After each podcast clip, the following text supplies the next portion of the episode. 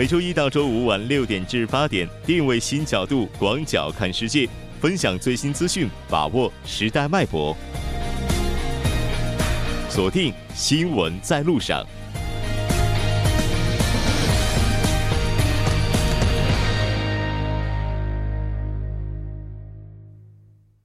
了解最新热点焦点，锁定调频一零点三新闻在路上。在接下来的半个小时，将为您带来今天的半岛之外、首尔新生活以及听首尔。广告过后马上回来。关注半岛之外事态走向，传播全球动态新闻声音。半岛之外。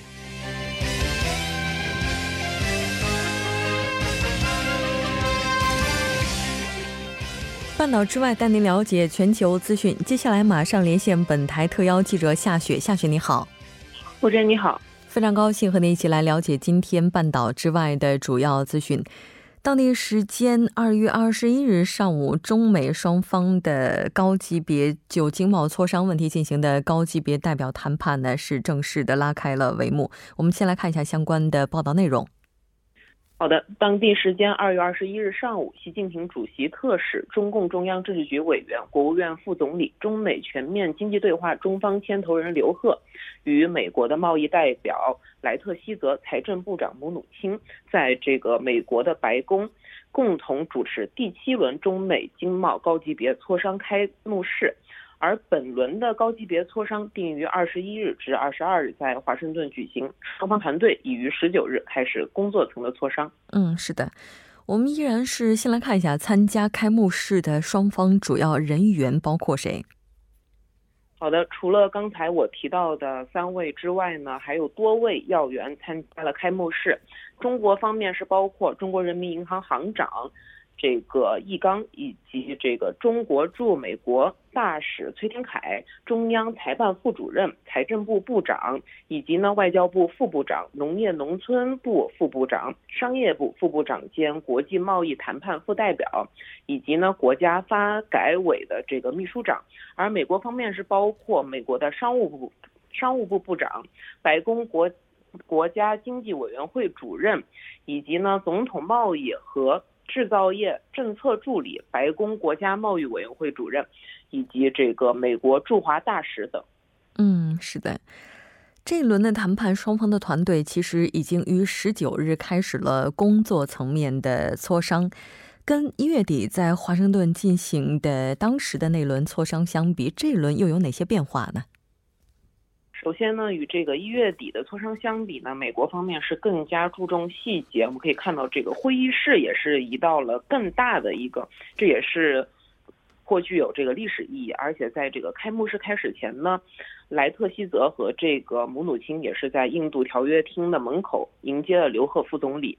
媒体拍照环节依然是一分多钟，在开场见面会时候呢，依然对这个媒体没有任何的表态。不过据这个现场的。记者以报道呢，这次见面的时候，按照虽然按照彼此的约定没有发言，但是气氛比上次要轻松不少。一向这个表情严肃的莱特希泽，这次的表情是非常的轻松，而且是面带微笑。从目前现场发出来的照片，我们能够看到，在除了谈判桌之外，周边的一些地方也几乎上是坐满了相关的主要人员。那应该说，这个阵仗是非常大的。根据消息人士透露，特朗普预计预计会在当地时间，也就是说，这个在晚些时候会见刘鹤。目前的情况是怎样的呢？是的，据称这个特朗普呢，根据这个报道说是在这个当地时间二十二日下午会见中国的副总理刘鹤，而据这个美国的彭博社。的报道称呢，也可以，他们二位的这个会晤呢，也可以解释为是这个美中在此次会谈中取得充分进展的一个乐观的信号。嗯，但截止目前，白宫方面并没有透露说，接下来特朗普总统会见中方代表刘鹤的时候会讨论哪些问题。那这条关注到这儿，我们再来看一下下一条消息。好的，位于秘鲁的一家豪华酒店遭到武装歹徒的抢劫，四十一名入住的中国游客全部安全。嗯，那这家酒店据说还被评为全球最佳生态酒店之一，那也是因为这样的一个头衔吸引了大批的游客入住。是的，没错，这一家位于这个秘鲁的酒店呢，曾经被国家地理旅行者杂志列为全球二十五个最佳生态酒店之一。自一九七五年开业以来呢，一直是以这个秘鲁真实自由。自然游为标签，致力于推广这个自然生态旅游。在这里呢，游客是可以探索这个秘鲁南部亚马逊原始森林的机会，有这样的一种机会，享受呢在丛林冒险的那么一种刺激感，而且还可以在这个树屋上睡觉。嗯，就照理说，如果下榻这样的一家酒店，应该会带给游客非常完美的一次南美之旅的回忆，怎么就会演变成度假惊魂了呢？我们来看一下。是的，据这个秘鲁当地媒体的报道呢，当地时间十九日晚八点二十分左右，这家酒酒店是遭到了十名武装歹徒持枪抢劫。这些歹徒呢，逼迫游客交出钱财，并寻找酒店内的保险箱。据这个酒店的工作人员表示呢，他们从监控器上发现了这个歹徒行凶后呢，立即召集了游客和工作人员，转移到附近的山上，并且切断了酒店的电源，以此来阻止这个歹徒的犯罪活动。目前的话呢，这个秘鲁方面正在调动警力来追缴这些歹徒。嗯。那到目前为止，这家酒店有没有对相关的事件做出正面的解释呢？目前的话，在这个当地时间二月二十一日十二时呢，这家酒店通过它的这个官方的社交账号发表声明称，对十九日晚发生的这个四十一名中国游客在秘鲁遭抢劫事件作出解释。这这个这家酒店称呢，对发生该事件表示非常的遗憾，但这是一起独立事件，正在采取措施升级和这个加固安保来保证顾客和这个员工的安全。是的，不幸的是有一名这个导游是在这起事故当中丧生。是的，在这家公司工作了十多年的一个主要的一个导游之一。叫瓦马尼的这个导游呢，在这起事件中丧生。据此前这个秘鲁的报纸报道呢，这个劫匪只是为了洗劫游客的财物，而丧生的导游呢，貌似是着装着装呢非常像保安，所以说是被误杀的。嗯，那可能这个还有另外一个问题，就是这批犯罪团伙又是从何而来呢？嗯，据了解呢，这个事件发生的这个地方呢，是属于这个秘鲁犯罪率比较高的地区，而且这个警方在此是长期打击这个卖淫和非法采矿等犯罪活动。对于这个抢劫酒店的犯罪团伙是否与这个非法采矿人员有关，警长表示呢，目前没有证据是这个二者有直接的关系，但是确实这个非法采矿活动。是吸引了一些国外的罪犯，这个这个罪犯，他们当中呢有人参与了帮派活动，曾经犯下严重的罪行，而且有这个当地的媒体也是报道了这伙的歹徒可能是这个哥伦比亚人或者是这个委内瑞拉人，但是这一消息呢还没有得到确认。嗯，当地的华人也表示，这个区域本身就在安全方面存在着很大的隐患。是的。这个媒体采访了一位在这个秘鲁当地居住了六年的华人，提醒大家说这个地区不是很安全，大家去旅行的时候需要谨慎。而且就在去年呢，此地也是曾经传出过类似的绑架事件，一位十八岁的西班牙女生就在这个秘鲁的热带雨林失踪，后来呢被绑架，被绑架强行从事这个色情活动，一直到呢警方解救她。嗯，是的。我们看到一些细节也是被披露出来。这名遇难的导游因为着装被劫匪看成是保安而遭到了误杀。那这条关注到这儿，我们再来看一下下一条消息。好的，委内瑞拉又建导火索，关门同时打心理战。委内瑞拉之前和美国之间的这个分歧点非常重要的之一，这个导火索应该就是这一批美国运送的物资吧。是的，至本月的二十三日呢，这个委内瑞拉的议会主席反对派成员瓜伊多自封临时总统将满一个月。他曾经宣布届时将与美方联手强行运送这个人道援助物资入境，而马杜罗政府本周。早一些时候呢，关闭了部分的海上边境，增兵到这个陆路边境。有分析认为呢，运送物资之事可能是成为这个矛盾升级甚至制造冲突的这么一个导火索。而马杜罗政府与反对派目前是互不让步，正在打这个心理战。所以说，这个委内瑞拉的局势可能会进一步恶化。是的。县政府与反对派之间的纠纷，我们看到分析人士是表示双方的诉求不同，对谈判设置的前提条件呢也是难以妥协，所以未来事态进一步升级的可能性也较大。非常感谢今天夏雪带来的这一期连线，我们再见。好的，再见。接下来关注一下这一时段的路况、交通以及天气信息。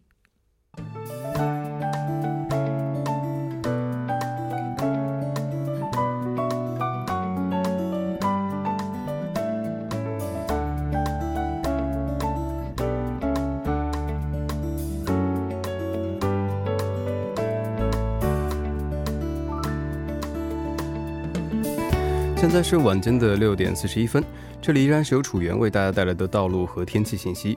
让我们继续来关注一下这一时段的路况信息。在永东高速公路仁川方向麻城隧道附近约一公里的区间，新集分岔口附近约四公里的区间，东水源进出口至光桥隧道，北水源进出口至复古进出口，君子分岔口至月串分岔口路段，由于晚高峰的关系，道路拥堵。相反方向，君子收费站附近目前是有一辆车发生故障，被迫停在道中间无法移动，还请后续车辆注意该路段路况。接下来是在中部高速公路河南方向，日主进出口至木家停车场，中部三号隧道至中部一号隧道，河南进出口至河南分岔口的路段，由于车流增加，道路拥堵。相反方向，大小分岔口至金川隧道的路段，由于受到流量大的影响，出现了车行缓慢。下一则路况来自于彭塘水西路青潭大桥方向。水西至滩川一桥的三车道上面，不久之前发生的交通追尾事故，目前已经得到了及时的处理，道路恢复正常，您可以放心通行。好的，让我们来关注一下天气。周六由于受到来自于中国渤海湾的高气压影响，全国大部分地区的天气由多云转晴。受到东风的影响，东海岸多云，江源南部东海岸的凌晨至早间，庆尚东海岸的早间至白天有可能迎来阵雨。周日受到西海上的高气压影响，全国各地的天气以晴天为主。周末的气温将高于往年同期平均气温水平，不过昼夜温差大，还请各位听众朋友们注意健康管理。来关注一下首尔市未来二十四小时的天气情况：今天晚间至明天凌晨多云，最低气温一度；明天白天晴，最高气温十二度。好的，以上就是这一时段的道路和天气信息，我们稍后再见。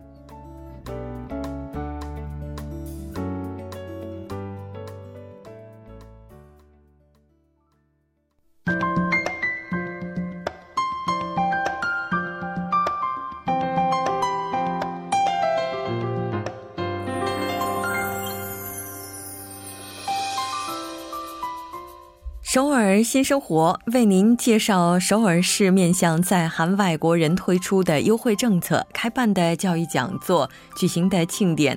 接下来，马上进入我们今天的首尔新生活。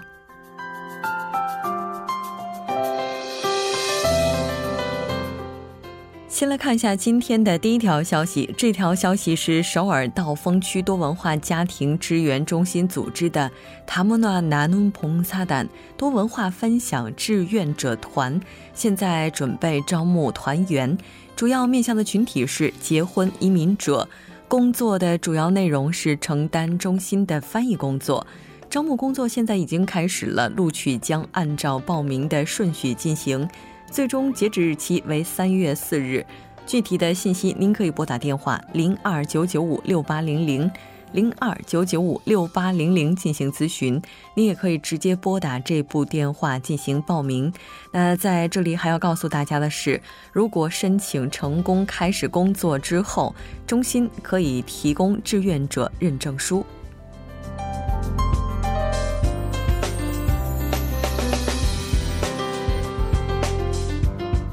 先来看一下今天的下一条消息。这条消息是首尔广金区多文化家庭支援中心提供的塔莫纳仓丹萨洋仓夸奖多文化咨询师培训课程，现在招募新的学员。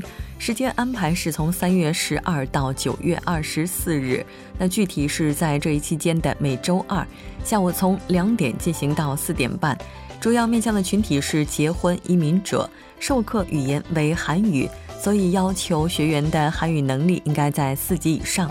授课的地点是广金区多文化家庭支援中心。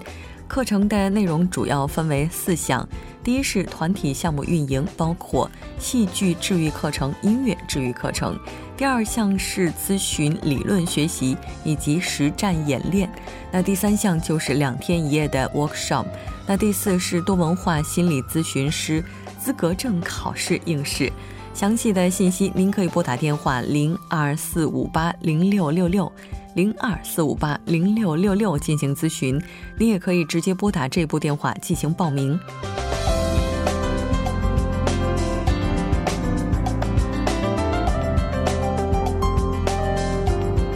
再来看一下今天的最后一条消息，这条消息是为了帮助多文化家庭子女的健康成长，FC 首尔少年儿童足球课堂现在准备招收多文化家庭子女。名额分配情况呢，是以首尔十四个区的十七个球场为单位，每处各招收十人。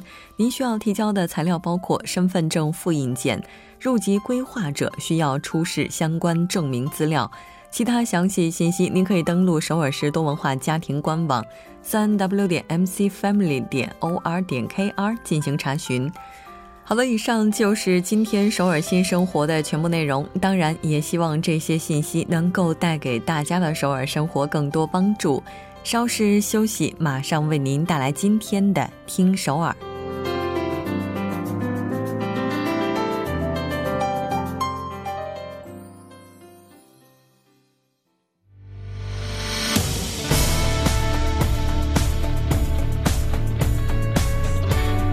您现在收听的是《新闻在路上》。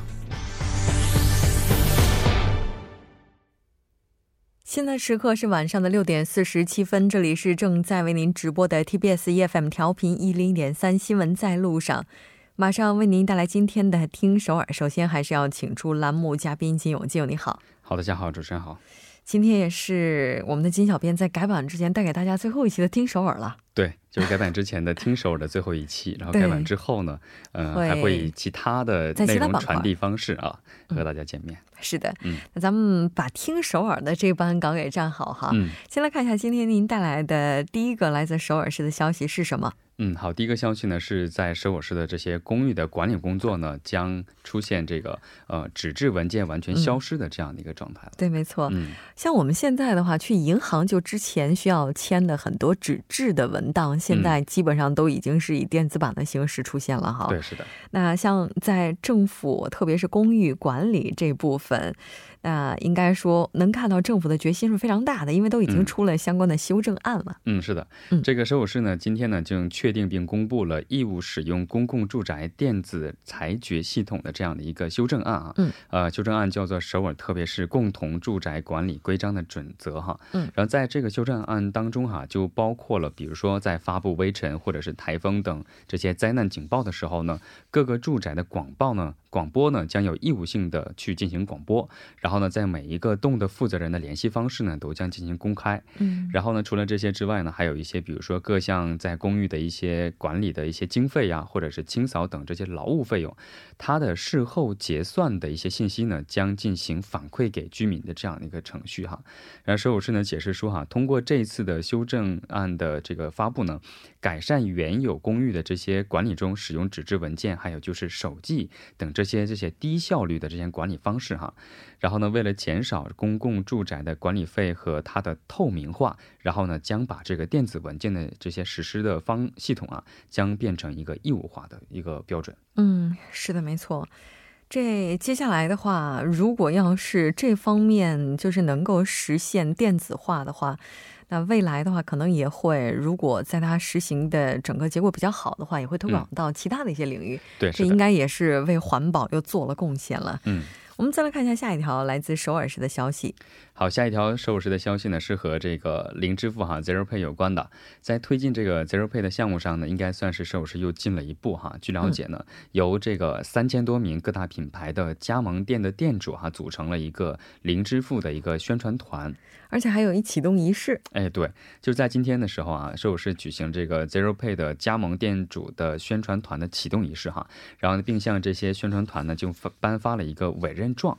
那宣传谈呢？这个主要是负责向自己经营的这个营业店的顾客呀，或者是附近的商人和店铺哈，宣传这个 Zero Pay，然后呢，介绍他们进入到这个 Zero Pay 的这个使用当中。石有师也解释说哈，全国的加盟店主哈，协呃这个。加盟店主协会啊的三千多名店主啊，也和相关人员，他是自发的去提出要成立一个这样的一个宣传团。嗯，然后呢，据了解哈，这个宣传团的活动呢期限呢是截止到五月份。呃，首师呢也计划呢将向这宣传团团中的三百名发放一个呃 Zero Pay 的一个宣传大使的这样的一个呃委任的这样的一个奖。嗯嗯，像零支付，咱们在活动当中不是在节目当中也是多次介绍了。对，在一九年年初的时候，能够看到政府的推广力度还是相当大的。嗯，但问题是，目前看来的话，它的推广现在应用的范围还是非常有限。对，所以在下一步的话，也是希望就是更多的人能够参与到推广的活动当中来哈。我们再来看一下今天的下一条消息。好，下一条消息啊，是二零一九年七月五号开始哈，在首尔的几个五个区哈，将同时运行一个叫做看护 SOS 中心，然后它是呢从突发呃这个突然病患呃患病或者是或遭遇了这个事故而需要家务。临床看护帮手的这样的一个情况哈，嗯，到陪同就医及更换玄关灯泡这些小的一些生活日常的一个这样的一个服务哈，然后呢将一站式提供满足每一个居民看护需求的这样的一个定制性的服务。对，嗯，咱们之前也谈到过，中国有句俗语叫“久病床前无孝子”，对，其实谈的就是说，如果一个人经常。这个卧病在床的话，哪怕是再孝顺的孩子，可能也会心有余而力不足。对。而这个项目应该也就是希望帮助大家来解决这方面的困难。对，是这样的哈。就是看护的 SOS 中心呢，它是提供了一个福利保健医疗服务的一个综合性的一个窗口，然后呢，将设于这个居民福利最前线的上门拜访的动居民中心内运营。然后它是并配备了由从事社会福利和看护相关专业的一些。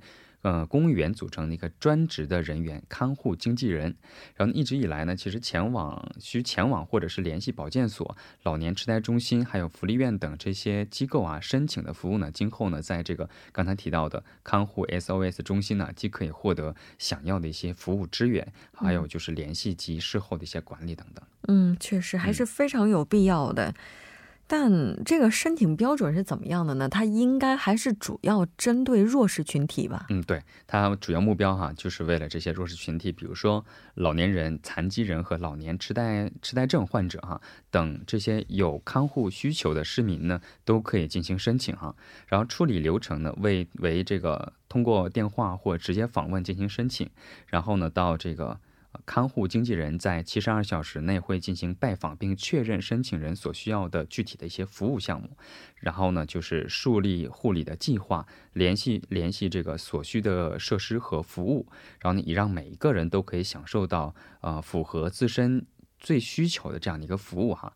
然后呢，服务结束之后啊，这些看护经纪人呢也会进行一个满意度的调查和事后的一些检查等等哈，然后对每个流程进行这个。严加的管理，嗯，确实是，还是非常有必要的。因为毕竟提供的这些服务，然后满意度如何，然后包括一些反馈啊什么的，都能够为接下来的很多的项目来提供一些指导。嗯，那我们看到说，它和之前的有一个。上门访问式的服务是相辅相成的。对，其实以前我们一一直在介绍的就是上门拜访的动居民中心哈。嗯，其实说这个中心的话呢，是直接深入居民日常生活，发掘这个呃需要帮助的福利死角地带哈。那么刚才说到的这个看护 SOS 中心呢，它是扮演了一个核心据点的这样的一个角色，为这些处于死角地带的居民以及这个个处于各种困难中的地区居民啊，提供实质性的看护服务。然后呢，首尔市呢预计呢以看护 SOS 中心为中为主哈，嗯，然后呢构建地区社会内各居呃民间还有政府机构紧密联系合作的首尔型综合看护体系，然后提供一个全方位的看护服务。嗯，是的，没错。应该说这些服务也都是非常重要的。咱们经常说，现在韩国的老龄化是愈发的。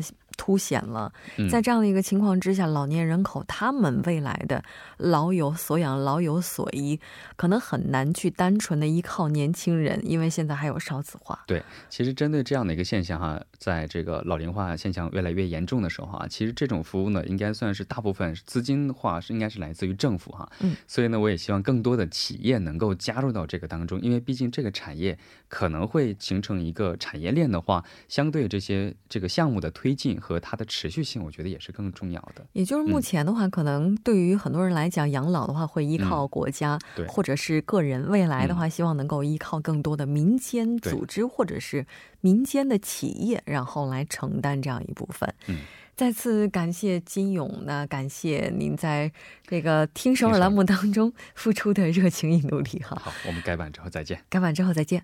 那整点过后马上回来。